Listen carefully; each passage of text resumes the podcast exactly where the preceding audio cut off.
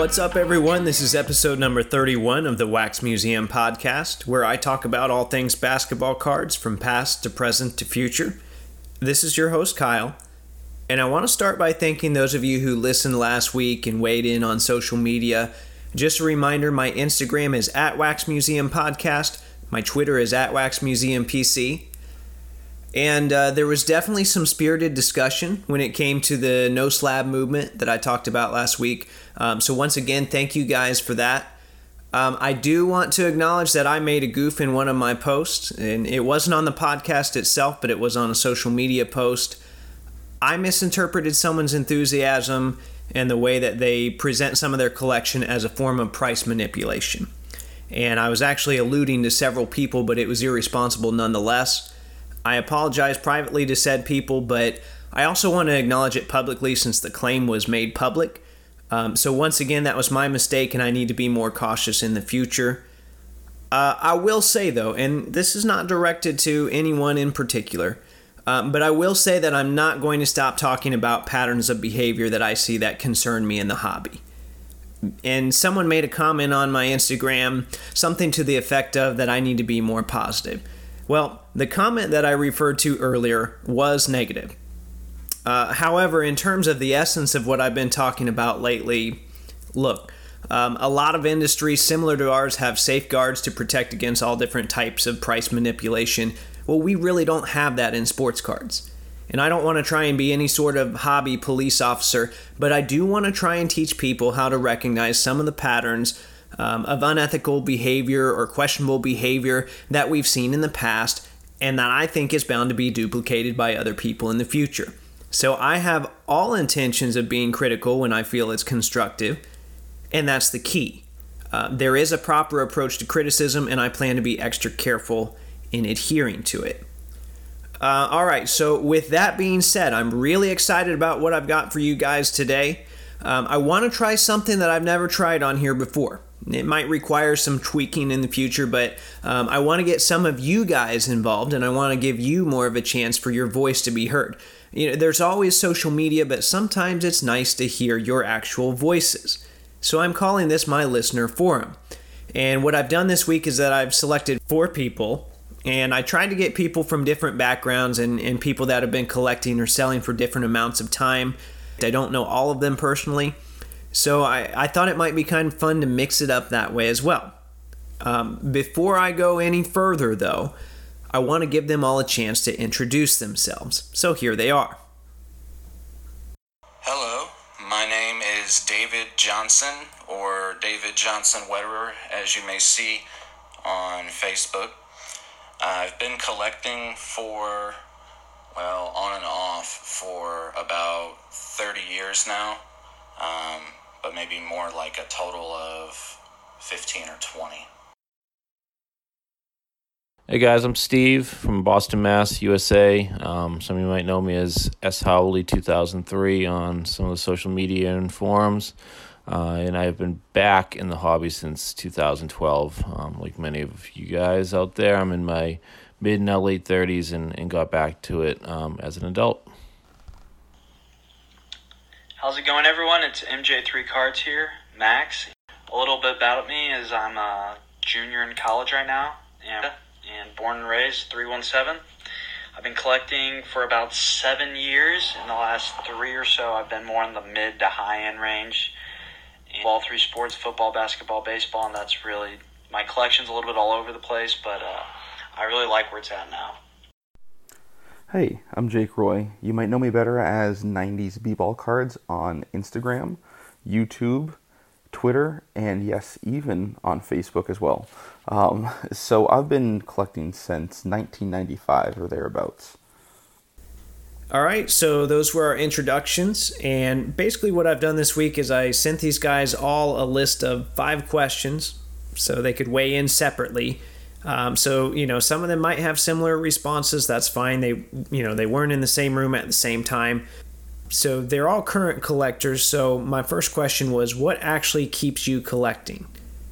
Um, just a note here: each time I ask a question, I'm going to play the responses in the same order that they introduce themselves in. So we'll start off with David first. What keeps me collecting. I would say what keeps me collecting is the search for elusive cards and the friendships with other card collectors that you get to meet throughout your journey in collecting. My fandom of the NBA and um, ability to kind of remain connected to the game is really what keeps me in the hobby and keeps me going with it. Um, I've just been a fan of the NBA and basketball. I have you know family connections that good childhood memories go into it, and I feel that through the hobby, I can really stay um, constantly engaged with it, learning about current, past players, the history. Um, you know, I recently picked up a couple 1948 Bowmans of like the original Celtics that got signed back when the NBA was developed in 46. So there's just a lot that goes to it um, that keeps me engaged. It also adds another layer of connection to the game, following players, um, other teams. Some of you guys know I'm a huge Jae Crowder collector. I'm going to be following the Memphis Grizzlies this year. And outside of maybe like 20 people in Memphis, I'm not sure who will be saying that. So it's just, it's another way to stay engaged with the game that I, I really enjoy about the hobby.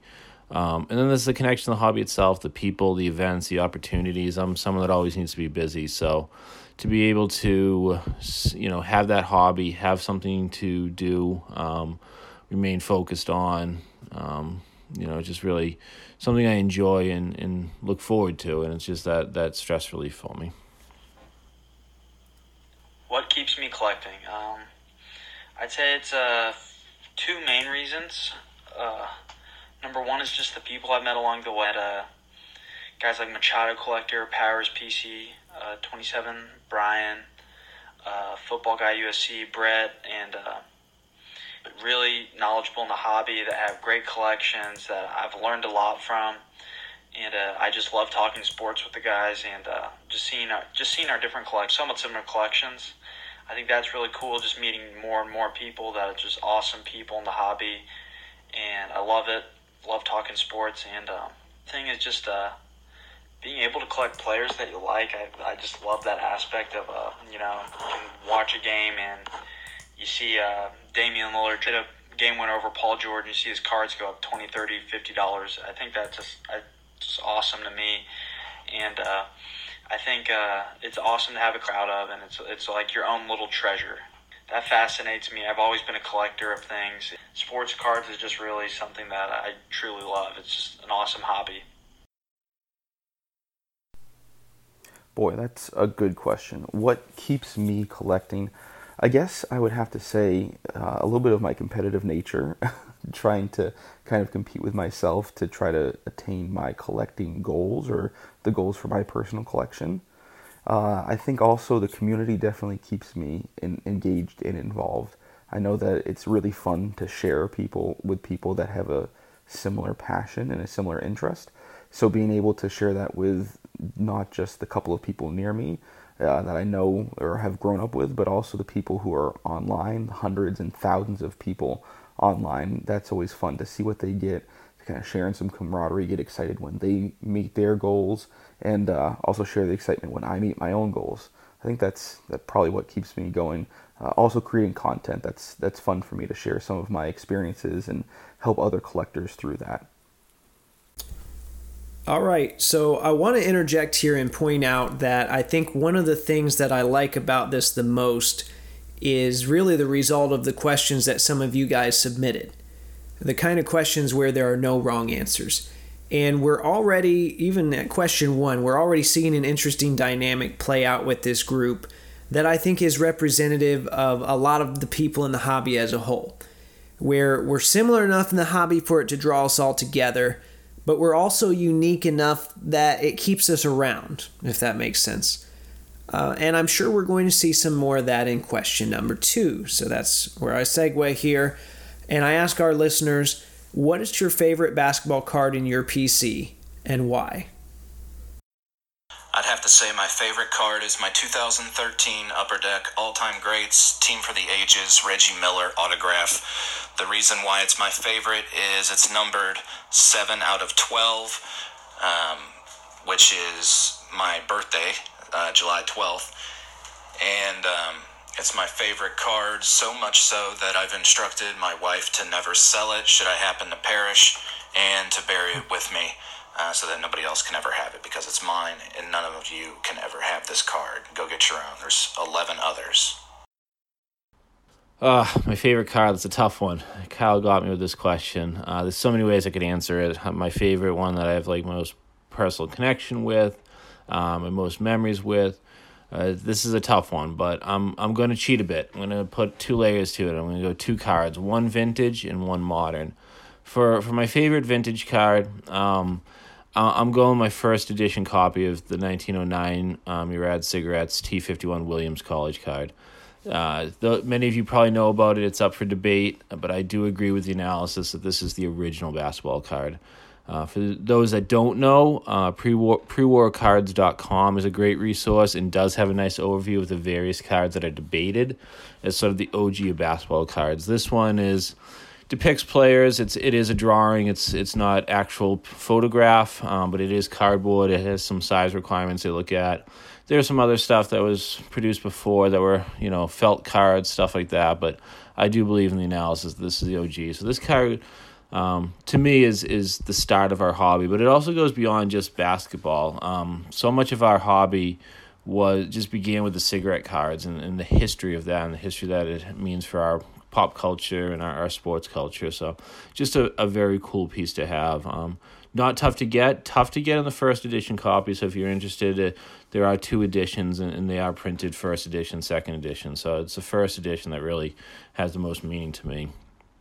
For modern cards, my favorites, um, and it's kind of cliche. Some people out there will probably say similar or something about Prizm Gold, but for me, it's my 2012 13 Prizm Gold Paul Pierce. Um, not something I pulled, unfortunately. Um, I did pay for it, but but Pierce was like the Celtic of my lifetime to this point. He was he was drafted the summer I graduated from high school, and I just followed his career very closely, well before I got back in the hobby. And he's always been been my guy on my team. Um, a lot of respect for him. I know it's a, a love hate for him in this hobby and this in this um, and within the NBA fandom, but he's really my guy. Um, remember arguing with coworkers about people who wanted to trade him for Michael Redd back in the day, but.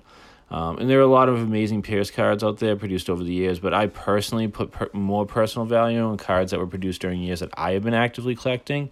Uh, when I first got back in the hobby, I, I really fell in love with the new Prizm release um, and aggressively chase the base set. So to have like the top card of my guy from my favorite product from the year that I got back in the hobby is just really something I cherish and, and a car that's gonna stay with me for a long, long time. What's my favorite basketball card in my PC and why? Uh, I really stick to one card on this one. I will stick it to two, and it's just cards that I think are are just awesome. Um, the first one is LeBron James SP Tick I think it's 2004, second year, autograph on card auto with a game used jersey from his rookie year, and um, it's an awesome card. It's a uh, you know, with LeBron, they don't Upper Deck doesn't make the cards anymore because they lost the licensing, and LeBron cards are just so hard to find of the autos, especially the earlier stuff. I know it's not a rookie, but the second year is as best as I can get now for now, and um, you know, it's it's uh, young LeBron, and uh, uh, it's just truly special to me. It's a it's an awesome card. Probably not going to leave my collection unless I get a, better one, but uh, love that card for sure. He's one of my PC. Paul George, immaculate NBA logo man, one of three game used. And uh, a few reasons why I like it. Number one is uh, I'm from the Indies, so the Pacers are my favorite team. Really got to see Paul George grow up and you know be the become the superstar that he is today. People don't people don't realize this, but the guy averaged like four or six points, and then you just see the progression from like six to eleven to twenty to twenty eight to being the best two way player in the game, arguably, and it's it's awesome. And um, his last year in the uh, Pacers uniform, number thirteen, and uh, you know I'll I'll always appreciate what he did for the city. And if that's the only logo man I'll ever have in my collection, you know I'll be with that.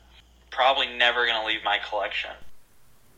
What's my favorite card in my PC? Another great question.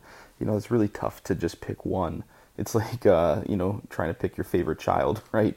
Um, you know, so there's so many that I love and for so many reasons. If I had to pick just one, taking all the nostalgia and stories out of it, taking any sort of value or anything like that, I would have to say it's my 1997 98 Fleer Ultra Star Power Supreme of Penny Hardaway. It has to be a penny card for me. Uh, that's that's my favorite guy. But that card just aesthetically hits everything you know really in my checklist.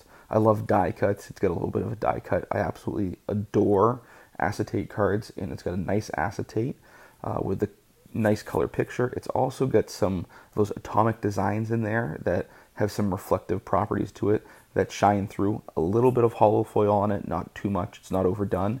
And then I also love how there's a picture that on the normal cards would be on the back that you can see through the front as well. So that's definitely the card for me that when I got that in hand, I just I fell in love with it from from day one. I'll have to admit here there were a few responses in there that I didn't expect. We had new cards, old cards, uh, cards going to the grave. I love it. Uh, I love it. So, all right, let's move on to question number three for our listeners here. Uh, what's your strategy for determining what cards you keep and what cards you get rid of? I usually just buy to keep anymore and to collect. I usually don't buy to resell. Um, if I do sell something, I've usually had it for longer than a year or two. But anymore, I really just buy to keep.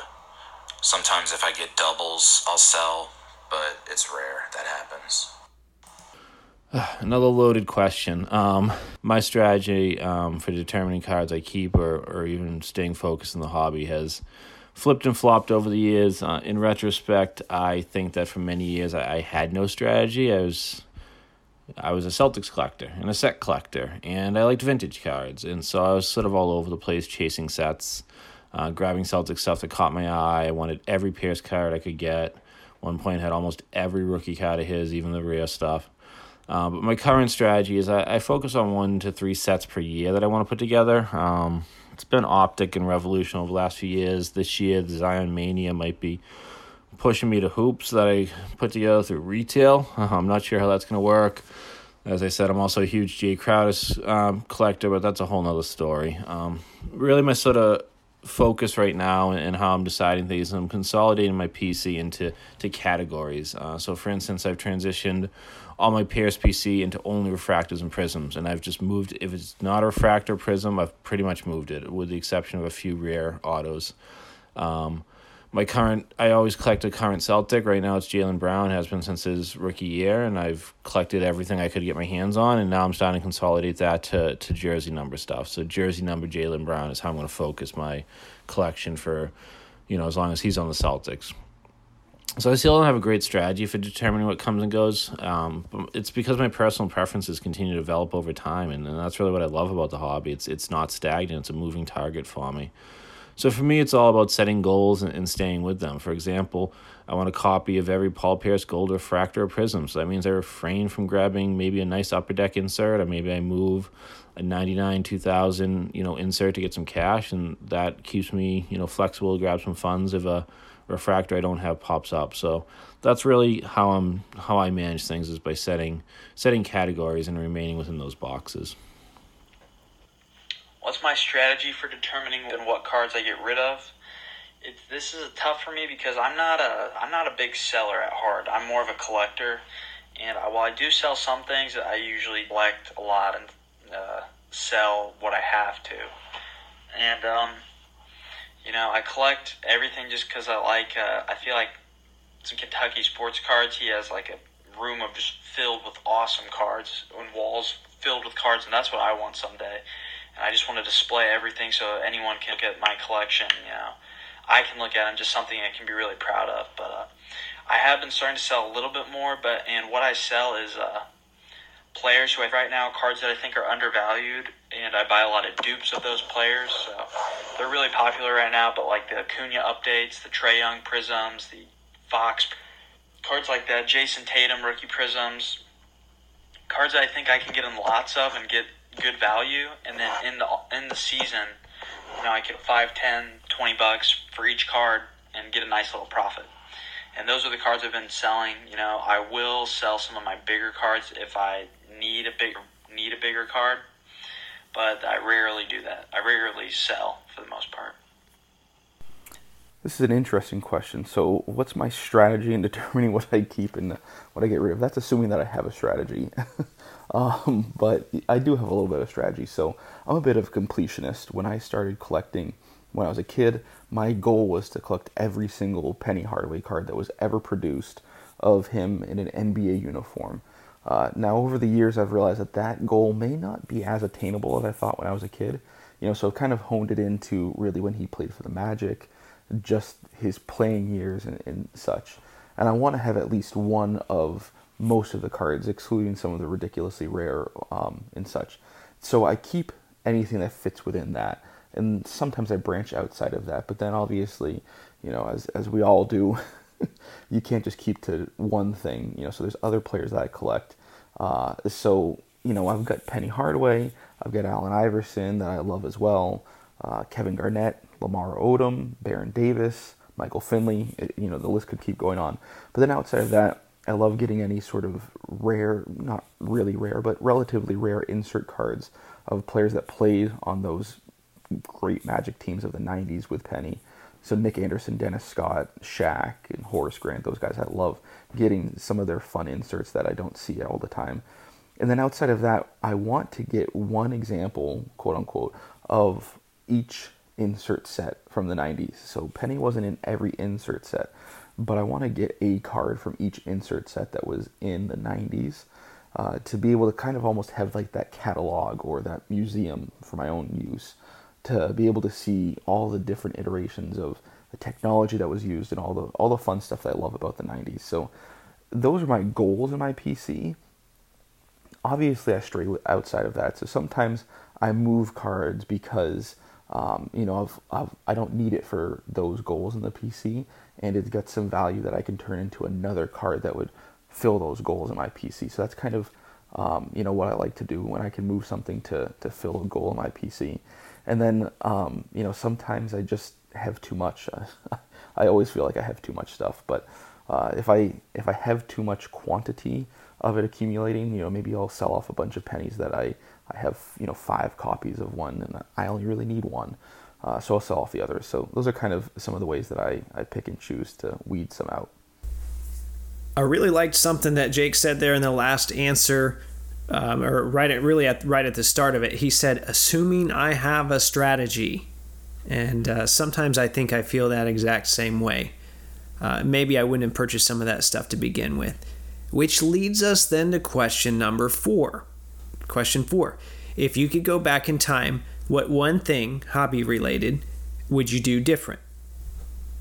Well, I quit collecting when I went to high school, and right around, uh, let's see, what was it, about 98 or 99.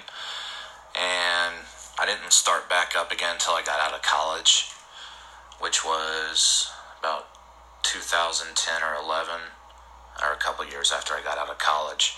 But uh, I would have never quit. I would have never quit, and I would have kept doing it.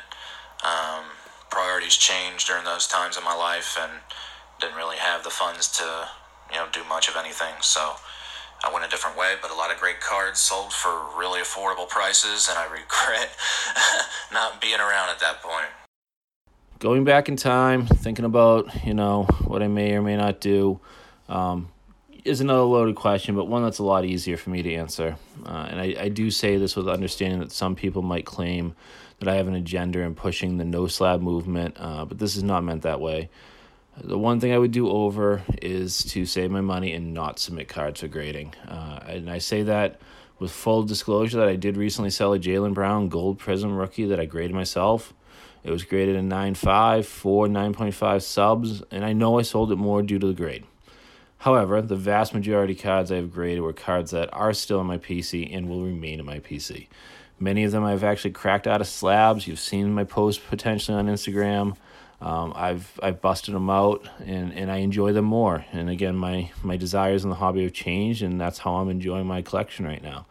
But when I first got back as as a noob in the hobby, I I felt that you know I saw it, I read it cards of value that you put value on needed to be graded. I felt um, this is what I thought the information was as I was learning things, and it seemed to be the trend, the grade, the label, the slab, the premium protection, and and it made sense to a new collector. Like you're dumping money and stuff, you don't have history with it yet, you don't see the trends, uh, and it just made a lot of sense. And as a result, I spent a significant amount of money, you know, having cards graded.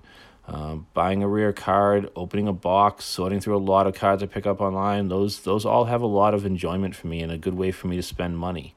I, I've never gotten enjoyment out of having cards graded.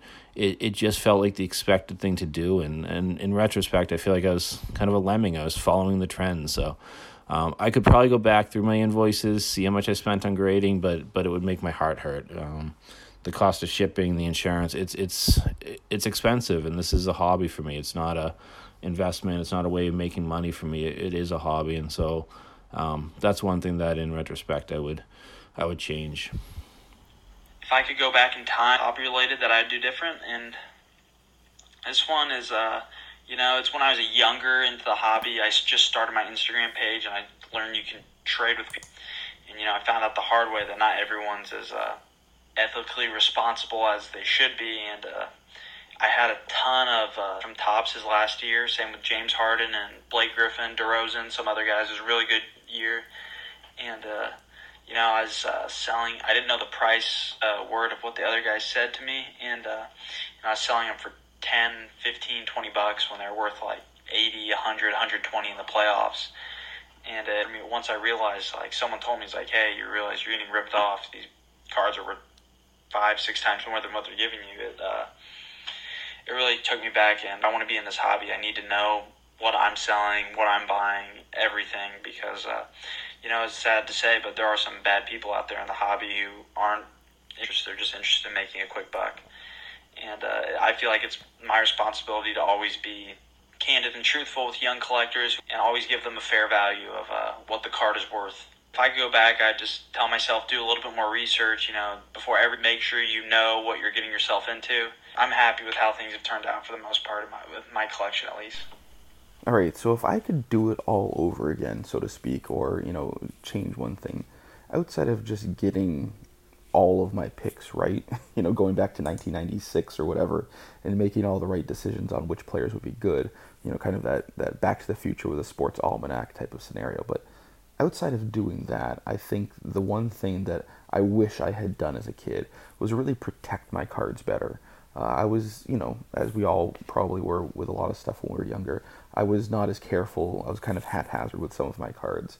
Uh, you know, so even just putting every single card in a penny sleeve, or you know, more of them in top loaders and, and stuff like that, that's what I would do differently. Because when I resurfaced a lot of my cards as a, that I had as a kid, a lot of them were in really rough shape. You know, just edges and corners all dinged. And uh, if I just put them in penny sleeves and, and, done some simple things with them, I think that they would be more aesthetically pleasing to me. Now, obviously, those damaged cards I'm going to keep because I have those memories.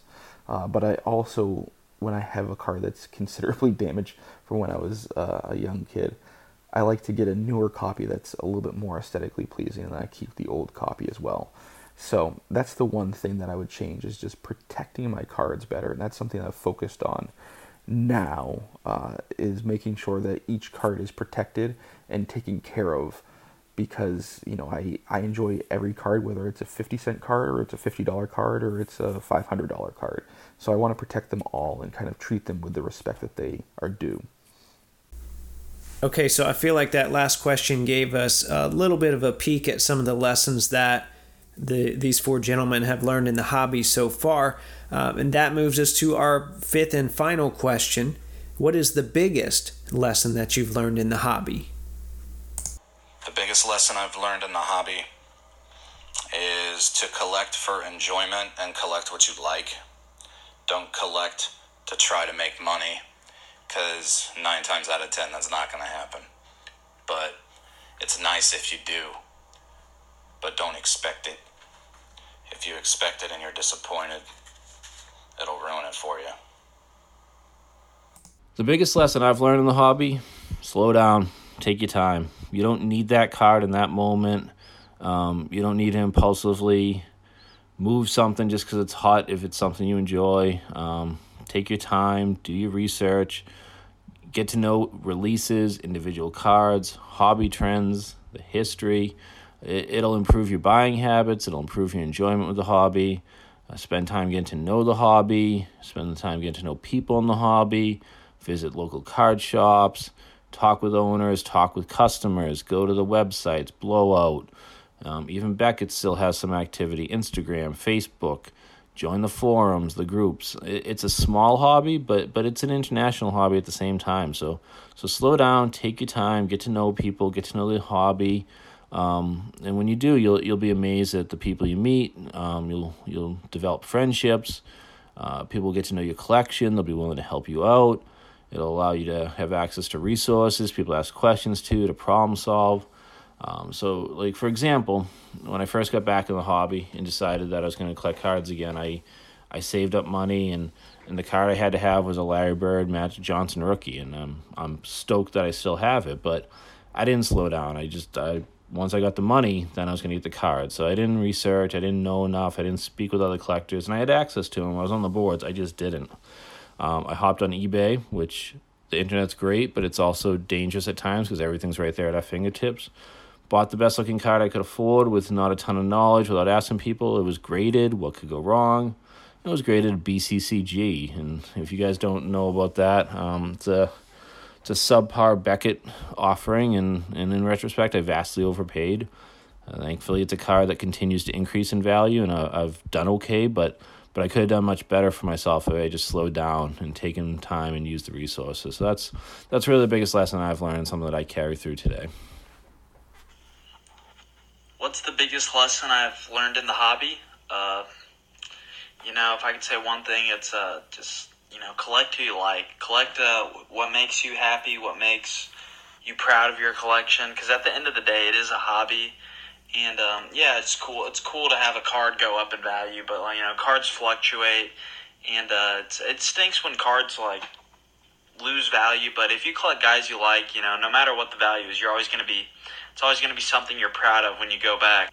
Uh, I still have a long way to go for my collection where I want it to be, but uh, so far I'm really proud of what I have, and I've stuck to a plan of collecting who I like, buying a few guys who I think will go up in value, sell those, and um, and then uh, secondly, just just be honest with people, just have fun with it, and you know what, it is a hobby. Meet people, and it's it's there's so many good people out there to meet, and uh, just going to the national, talking with guys, not, nothing better than that, man. If you could ever go to the national, I would definitely go. Need to go for multiple days because it's card heaven. That's the biggest piece of advice I could give for uh, anyone out there, and thank you. So one of the biggest lessons I learned uh, when I really got fully back entrenched into the hobby is kind of funny, and it's not really one that's gonna uh, resonate with everybody, but definitely is true for me uh, is don't buy modern. And uh, why that's true for me is because uh, I collect stuff from the 90s, and that's the stuff that I know, that's the stuff that I love. Those are the players that I love. There's really not any modern players that really get me excited to keep the cards of. So when I buy any modern, I do buy some. I buy very little just for the fun of opening the products, usually just retail. It's easier to get, uh, but I just get it to have a little bit of fun and the stuff that I like, you know, it's collect what you like, collect what you love, is the 90s. So that's the stuff that I, I really get. So for me, buying modern is just when I want something to have a little bit of fun with. And like I said, uh, if I pull something that's of significance to someone or it's valuable, I usually move that on to a collector who's going to love it and get something in my collection that I'm going to love with the proceeds of doing so. So that's the one biggest thing that I learned for myself. I know I bought some Prizm, you know, my first year really getting fully back into it and pulled some rookies, and I had no idea who 95% of the players were. And it just wasn't fun for me. I was, you know, asking other people, okay, is this guy good? Is that guy good? And that's not fun. I, I know now more, but, uh, you know, I, if I can pull anything from the 90s, I know if it's good right off the bat. Uh, and I know who the player is, and I have a whole history in my mind of of that player. So whether it's Antonio McDyess or Shaq or MJ, um, you know, I get excited regardless. So that's the stuff that I love. So I guess it's really collect what you like and collect what you love. That seems to be a pretty common trend today. Collect what you like, uh, and I like that. Uh, all right, before I let our panel go, I want to give them all a moment to tell you uh, about something they're working on or any social media stuff they might want you to look at. Um, so if you like what you heard from them today, make sure you check out some of the stuff that they're working on as well. This is David Johnson Wetterer signing off. Uh, I got Instagram, uh, 31 the number, um, like 31 underscore the letter N underscore only, uh, as I PC 31 and only. And, uh, you know, look me up. I'll start posting some pictures up there soon, or friend me on Facebook. Uh, let's swap pictures. If anybody has any really rare Reggie Miller cards they're trying to get rid of at any point, hit me up on my Instagram or Facebook, or text me if you got my number. Let me know. Let me be the first guy to check it out. Or let me be the first guy you ask. Uh, anything from one of ones uh, to PMGs, it's uh, gotta be uh, after 96 and before 2005, though. Uh, Reggie's playing days only, please. None of this Panini garbage they got out now. Oops, did I say that? Uh, anyway, uh, talk to you guys later. Hit me up. Peace out. All right. Well, I've I've really enjoyed this, so so I appreciate Kyle you you bringing me on. Um, I don't have any projects to plug, so I'll just share that I enjoy being part of this hobby and look forward to continuing to be part of it. Uh, I can be found on Instagram, Blowout, COMC, eBay, even Beckett at S Howley 2003. That's S H O W L E Y 2003. Um, purposely keep my username the same across all places so people know who I am. I guess to plug, I'm trying to collect any and all Jae Crowder cards. So reach out if you get something stashed away that you think isn't worth anything, because you you would have a buyer in me at the right price, or or just reach out to talk about the NBA and the hobby. So again, thanks, uh, Kyle. I, I hope um, people enjoy this, and uh, I've really enjoyed doing it for you. What are some projects that I'm working on? Uh, I'd say two major projects. The number one thing is uh, editing my pictures a little bit better. I want to get a new camera system where the pictures look a little bit clearer, a little bit smoother. I think that helped my page grow a little bit. And uh, number two is a football wide receiver contenders project where I'm collecting uh, some of my favorite and some of what I think are the best receivers throughout the history of the NFL in their contenders rookie autos. That's it for the most part. I'm uh, you know, I'm always looking for PC guys like Acuna, uh, Machado, Correa, Trae Young, Paul George, Kyrie. Football, just football's a little bit of anything, but uh, that that's pretty much it for my projects. And uh, overall, I'd like to thank Kyle for the podcast. I think he's going to do a great job. I hope a lot of people listen. Um, if you ever need any help or ever want to talk sports cards or values, just uh, let me know. Talk to me at MJ3 Cards. I'm always down to talk sports. And uh, I can't wait to see how this turns out, and I can't wait to listen to all the other great collectors on it. Thank you. Bye. Hey, so it would mean the world to me actually if you would check out my YouTube channel and my videos. So 90s b-ball cards, just like you can find me on Instagram or Twitter, is what you can find me under on YouTube. So it'd mean a lot if you'd hit that subscribe button, watch some videos, give me some comments, let me know what you think about them uh, like the ones you like, and uh, actually also checking out my Facebook. I'm starting to try to do some stuff that's unique on Facebook that I, I'm not posting on YouTube or on my other accounts. So, you know, first check out the YouTube, but if there's a second thing, I would love if you check out any of my other social media accounts as well. Thanks. Okay, there you have it. Uh, I want to thank these guys again. They were all willing to help us out and give us a small window into their collecting world. Like I said in the intro, that was something different, something I've never tried before. I hope you guys liked it. Uh, feel free to give me your feedback either way, though. You won't hurt my feelings. And if you think this is worth doing again, or if you want to be on a similar answering panel, let me know. I can't promise everyone a spot, but I do want to try and change things up. And as always, you can find me on my Instagram, which is at Wax Museum Podcast, or my Twitter, which is at Wax Museum PC. In the meantime, if you like the content I'm providing, please subscribe, rate, and review on iTunes or Google Play. Hit up the Podbean site for a link to the merch store. Tag Taco Bell and let them know they can pay me in burritos. And until next time, this is the Wax Museum Podcast.